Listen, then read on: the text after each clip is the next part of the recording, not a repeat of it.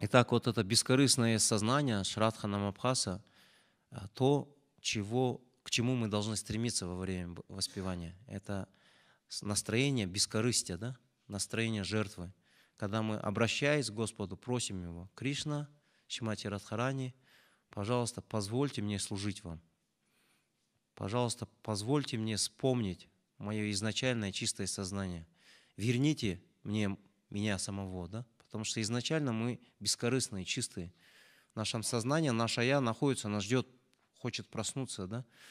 И вот эта наша молитва как раз позволяет, дает разрешение Кришне, да, разбудить нас. Потому что до тех пор, пока мы не попросим Кришну разбудить нас, если мы хотим еще спать, если мы хотим еще испытывать этот голод по отношению к материи, да, Кришна не будет торопиться.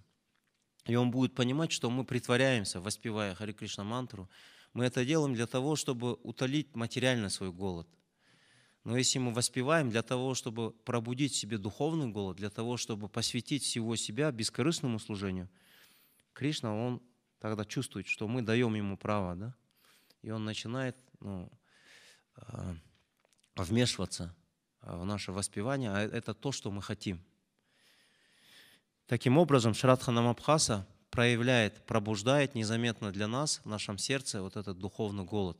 Все начинается с интереса. Интерес пробуждается через Шрадху, когда мы читаем, слушаем. Я хочу пожелать всем нам, себе и вам всем, чтобы мы во время воспевания а, попытались удерживать в своем сознании это бескорыстное, жертвенное сознание, когда мы ради счастья Господа ради Его радости жертвуем какими-то а, своими вот иллюзорными, да, материальными желаниями, которые в принципе не сделают нас счастливыми. Только бескорыстное желание может сделать нас счастливыми.